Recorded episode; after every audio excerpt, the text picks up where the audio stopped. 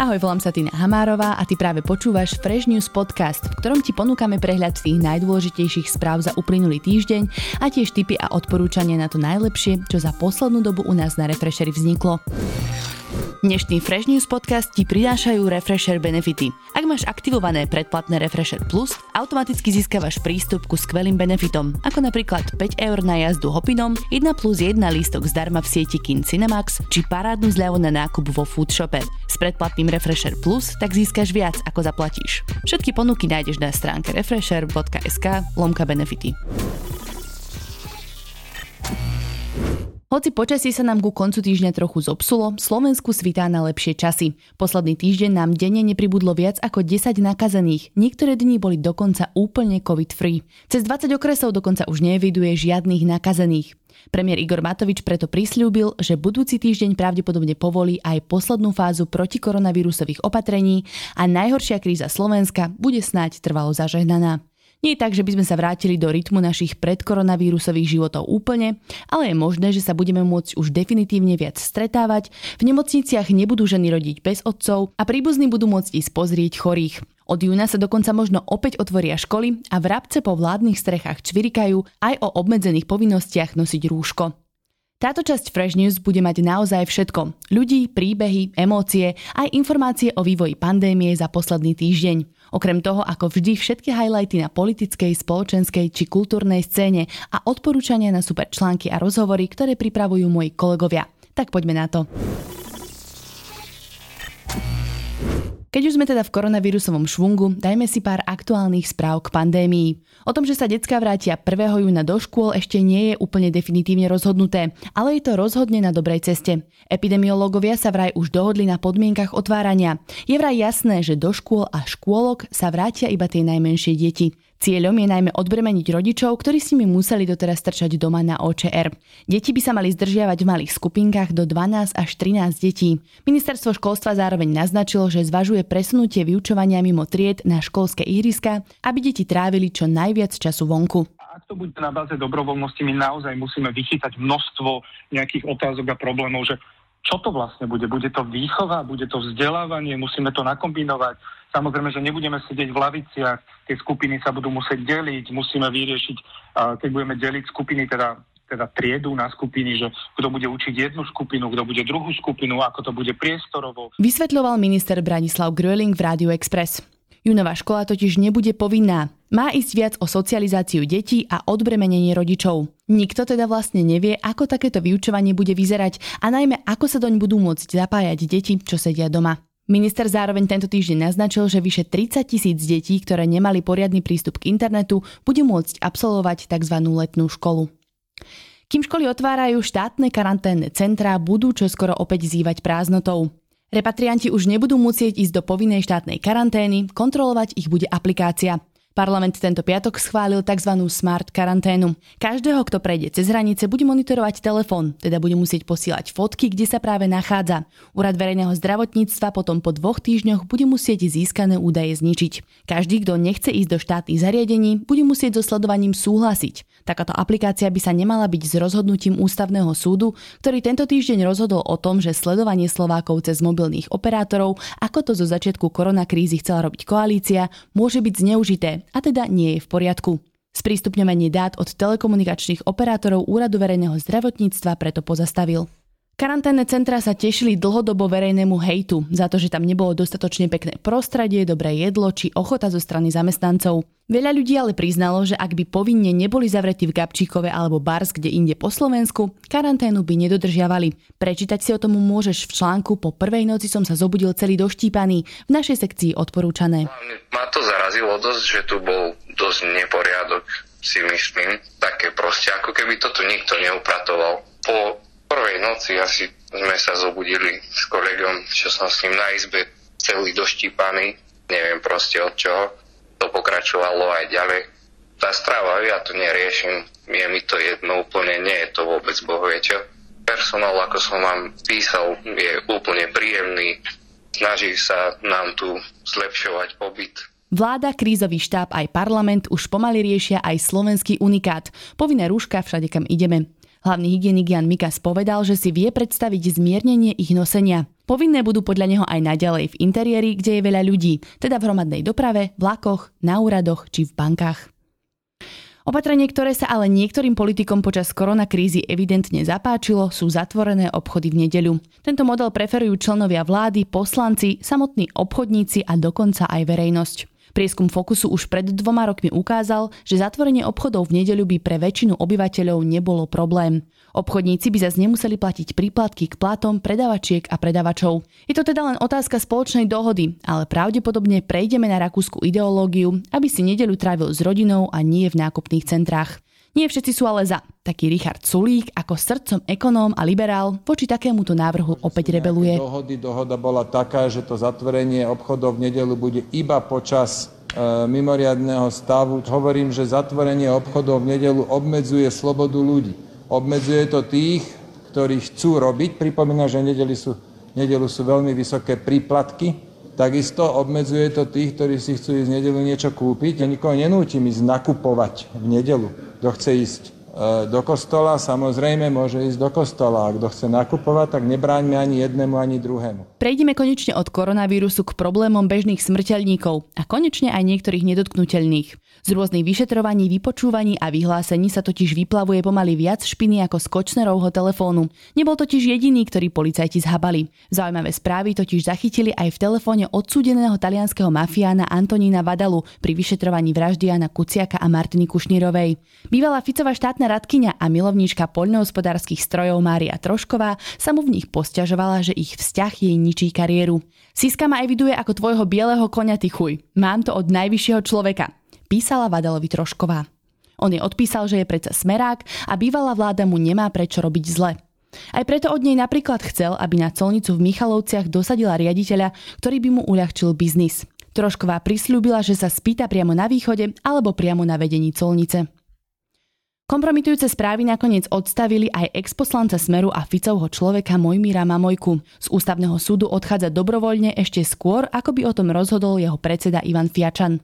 Rozhodnutie Mamojku prišlo len krátko potom, ako slovenské denníky zverejnili správy z Kočnerovej trémy o tom, ako sa za ním vraj chystal sám Marian Kočner. Ten sa na sudcu odvolával aj v papierikoch, ktoré posielal z väzenia po svojom nevernom Brutusovi Petrovi Tótovi. Hoci Mamojka bližšie kontakty s Kočnerom popiera, tým, že sa dobrovoľne vzdal funkcie, keď ide do tuhého, rozhodne poslal veľavravnú správu. Do tretice sa v médiách tento týždeň opäť premlel aj ďalší Ficov človek s neslávne chytľavým menom Kajetán Kičura.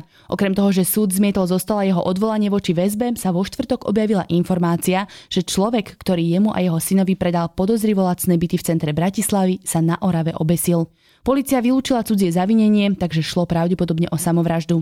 Prečo tak zúfalo konal v čase, keď Kičurovi prihorieva pod zadkom, je viac než otázne a vyšetrovanie sa začne asi podobať viac na kriminálku ako len podozrenia z korupcie a ekonomických podvodov. Dobrou správou tohto týždňa malo byť, že verejnú ochrankyňu práv Máriu Patakiovú si po 100 rokoch prišlo do parlamentných hlavíc vypočuť viac ako 10 poslancov. Veľa určite spravila aj účasť prezidentky Zuzany Čaputovej, ktorá na čítanie správy o dodržiavaní ľudských práv na Slovensku prišla osobne. Celá akcia sa nakoniec zvrhla dosť nepekne. Výsledky o tom, že Slovensko má problémy v dodržiavaní práv väzňov, detí či LGBTI ľudí, v rozprave napadli fašisti z opozície aj katolickí fundamentalisti z koalície. Jedným sa nepáčilo, že hájí liberálne sorošovské záujmy, druhým, že obhajuje reprodukčné práva žien. Toto nakoniec vyústilo do toho, že poslanci po dvojdňovej rozprave nevzali na vedomie ombudsmankinu správu o stave ľudských práv na Slovensku a nechali prácu v ľudskoprávnom sektore úplne nepochopenú. Došlo k veľmi veľa nepochopeniam. Ja som nemala možnosť zasahovať do tej diskusie. Ľudské práva dostanú snať viac priestoru aspoň na najvyššom súde. Po týždňoch dohadovania sa sa totiž do jeho čela dostal sudca Jan Šikuta, ktorý 11 rokov pôsobil na Európskom súde pre ľudské práva v Štrasburgu. Jeho protivníkom na verejnom vypočúvaní bol Ivan Rumana, ktorý označil neúspešného kandidáta Štefana Harabina za hlavného zloducha Voldemorta. Seba prirovnal k Severusovi Snapeovi, keďže voči Harabinovi otvorene nevystupoval, ale nakoniec zabezpečil, že víťaz všetkých volieb sveta bol odstavený z vrcholných pozícií v justícii. You're a wizard, Harry. Viacerí členovia rady ospravedlnili svoju neznalosť Harryho Pottera a Rumanovi nakoniec spomenuli, že najvyššiemu súdu by mal šéfovať skôr múdry a dobrý čarodeník Gandalf, ktorý vystupuje vždy ako vedúci síl dobra. A že vraj na súdnych zasadnutiach je nuda. Prejdeme zo spravodajstva do vôd slovenského showbiznisu. Slovensko tento týždeň rieši príbeh troch reperov a záhady zmiznutého albumu zo streamovacích služieb. Ego nám totiž konečne odpovedal na to, ako je možné, že sa posledný album kontrafaktu Real News z ničoho nič vyparil zo Spotify aj Apple Music. Ponúkal sa vysvetlenie, že streamovacie služby odhalili ukradnutý beat, ktorý sa objavil v titulnom treku Real News. Upozornil naň ešte vo februári člen DMS Smart. Napriek tomu, že sa k tomu producent Barrett priznal, Ego tvrdí, že za zmiznutím albumu stojí problém technického charakteru. Album však už na streame chýba minimálne dva týždne, takže čo je presne za tým, je stále tajomstvo.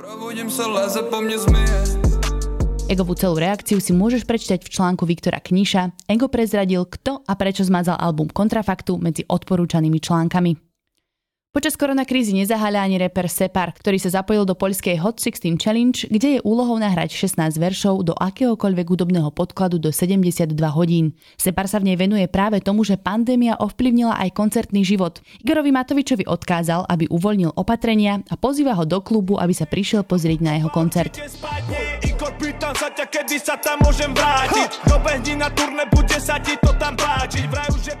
Výzvu splnil už aj Kalim a čaká sa na Rytmusa.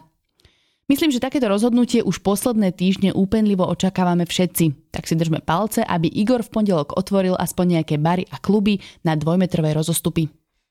Zahraničie dnes zoberieme z rýchlika. Viacero krajín, podobne ako Slovensko, uvoľnilo opatrenia a aj napriek tomu, že počet potvrdených prípadov nákazy koronavírusom na celom svete prekonal 4,5 milióna a viac ako 300 tisíc mŕtvych, vo viacerých štátoch Európy už môžu vysedávať na terasách, dokonca detská chodia do školy. Čo nás, Slovákov, ale asi zaujíma najviac, je, či sa budeme môcť tento rok vybrať na dovolenku k moru. Poďme si dať teda taký malý prehľad situácie. Nemecko otvára v sobotu hranice so Švajčiarskom, Rakúskom a dokonca aj Francúzskom. Od 15. júna chce dokonca otvoriť pre kohokoľvek z Európy. Rovnako Rakúsko otvára od 15. júna pre všetkých. S Maďarskom už otvorili dva hraničné priechody. Francúzi majú špeciálny pakt s Britmi, no hranice ostávajú aj naďalej zatvorené do polky júna. Taliansko v podstate nikdy oficiálne hranice neuzavrelo, ale keďže bolo doslova centrom pandémie v Európe, nikto sa tam veľmi nehrnie. Okrem toho, že bojovali mesiace s pandémiou, teraz ich pravdepodobne čakajú naozaj veľké ekonomické problémy. V celosvetovom meradle sú totiž piata najnavštevovanejšia krajina na svete a cestovný ruch tvorí až 10% HDP a zamestnáva 5% všetkých obyvateľov. Španieli už otvorili hranice tiež, ale pre každého, kto ich prekročí, platí 14-dňová domáca karanténa. Portugalsko chce vítať turistov od polky júna. Ešte rieši, ako overia, či boli dovolenkári otestovaní na koronavírus a ako budú kontrolovať dostatočné rozostupy na plážach. Chorváti pomaly otvárajú pre Slovincov a po 15. júni budú môcť pravdepodobne prísť aj Nemci, ktorí patria medzi najčastejších chorvátskych dovolenkárov. Grécko evidovalo počas pandémie pomaly najlepšie čísla, najmä preto, že veľmi skoro zatvorili a zaviedli prísne pravidlá. Aj napriek tomu chce vláda otvoriť svoje severné hranice v najbližších týždňoch. O presných pravidlách sa ešte rokuje. A ak by si nevedel, čo je počas koronakrízy najpreferovanejší alkohol, ktorý by si mohol popíjať na pláži, snáď ťa inšpiruje prieskum obchodného koncernu Waitrose and John Lewis, ktorý sledoval, čo si Briti nakupovali najviac počas pandémie. Na prvom mieste bola prekvapivo tequila. Jej predaje stúpli až o 175%. Celkové predaje alkoholu stúpli o 27%. Pozor, čo s mužou robí rambou. Iba ja som od tequily skrúcaný. Všetky ďalšie správy nájdeš na našom webe refresher.sk. Stačí, keď si klikneš na kolónku News, kde každý deň prinášame to najzaujímavejšie a dôležité nielen zo Slovenska, ale aj zo sveta. Na našom webe nájdeš aj ďalšie zaujímavé články z dielne našich šikovných redaktorov. Viktor Kniž pre teba zhrnul 5 chýb, ktoré spravil Tekaši po prepustení. Ego si dokonca myslí, že je v ohrození života. Nová hviezda televízie Markiza Gabriela Kajtarová zase v rozhovore s Denisou Bodkovou povedala, aké bolo natáčanie na mieste teroristického činu. Oba tieto články nájdeš v sekcii odporúčané. A ak si viac fanúšik Audia, nevynechaj na stránke našu sekciu podcasty. Čoje sa tento týždeň rozprával s Martinou Jandíkovou z kaviarne Meddrop, kde sa kňazi ľakajú metalu a pentagramov. Do sveta katolíkov sa naopak išiel pozrieť Všesvet podcast, v ktorom Dominika Pišťanská opísala plán na predlžený víkend v Krakove. Šajmo a hlava ti odporúčia v šiestej kazete F-Tapes, na čo si máš dávať pozor, keď si zakladáš vlastný fashion brand. Na Refresher YouTube kanáli nájdeš jeden z najzábavnejších rozhovorov v histórii Refresheru s youtuberským triom Naked Bananas. To je zatiaľ na dnes všetko, vďaka, že si s nami vydržal až do konca. S prehľadom najdôležitejších správ sa opäť hlásime v piatok o týždeň. Dnešný Fresh News podcast ti prinášajú Refresher benefity. Ak máš aktivované predplatné Refresher Plus, automaticky získavaš prístup ku skvelým benefitom, ako napríklad 5 eur na jazdu hopinom, 1 plus 1 lístok zdarma v sieti Kin Cinemax, či parádnu zľavu na nákup vo Foodshope. S predplatným Refresher Plus tak získaš viac, ako zaplatíš. Všetky ponuky nájdeš na stránke refresher.sk lomka benefity. Podcast Fresh News vychádza každý pondelok a štvrtok a ty sa nezabudni prihlásiť na jeho odber na Spotify alebo v apkách Apple a Google Podcasty. Ak by si mal akékoľvek návrhy alebo pripomienky k podcastom, napíš nám na adresu podcasty.refresher.sk. A aj tento podcast vznikol vďaka Refresher Plus. Pridaj sa k predplatiteľom aj ty a podpor tvorbu kvalitného obsahu na www.refresher.sk lomka plus.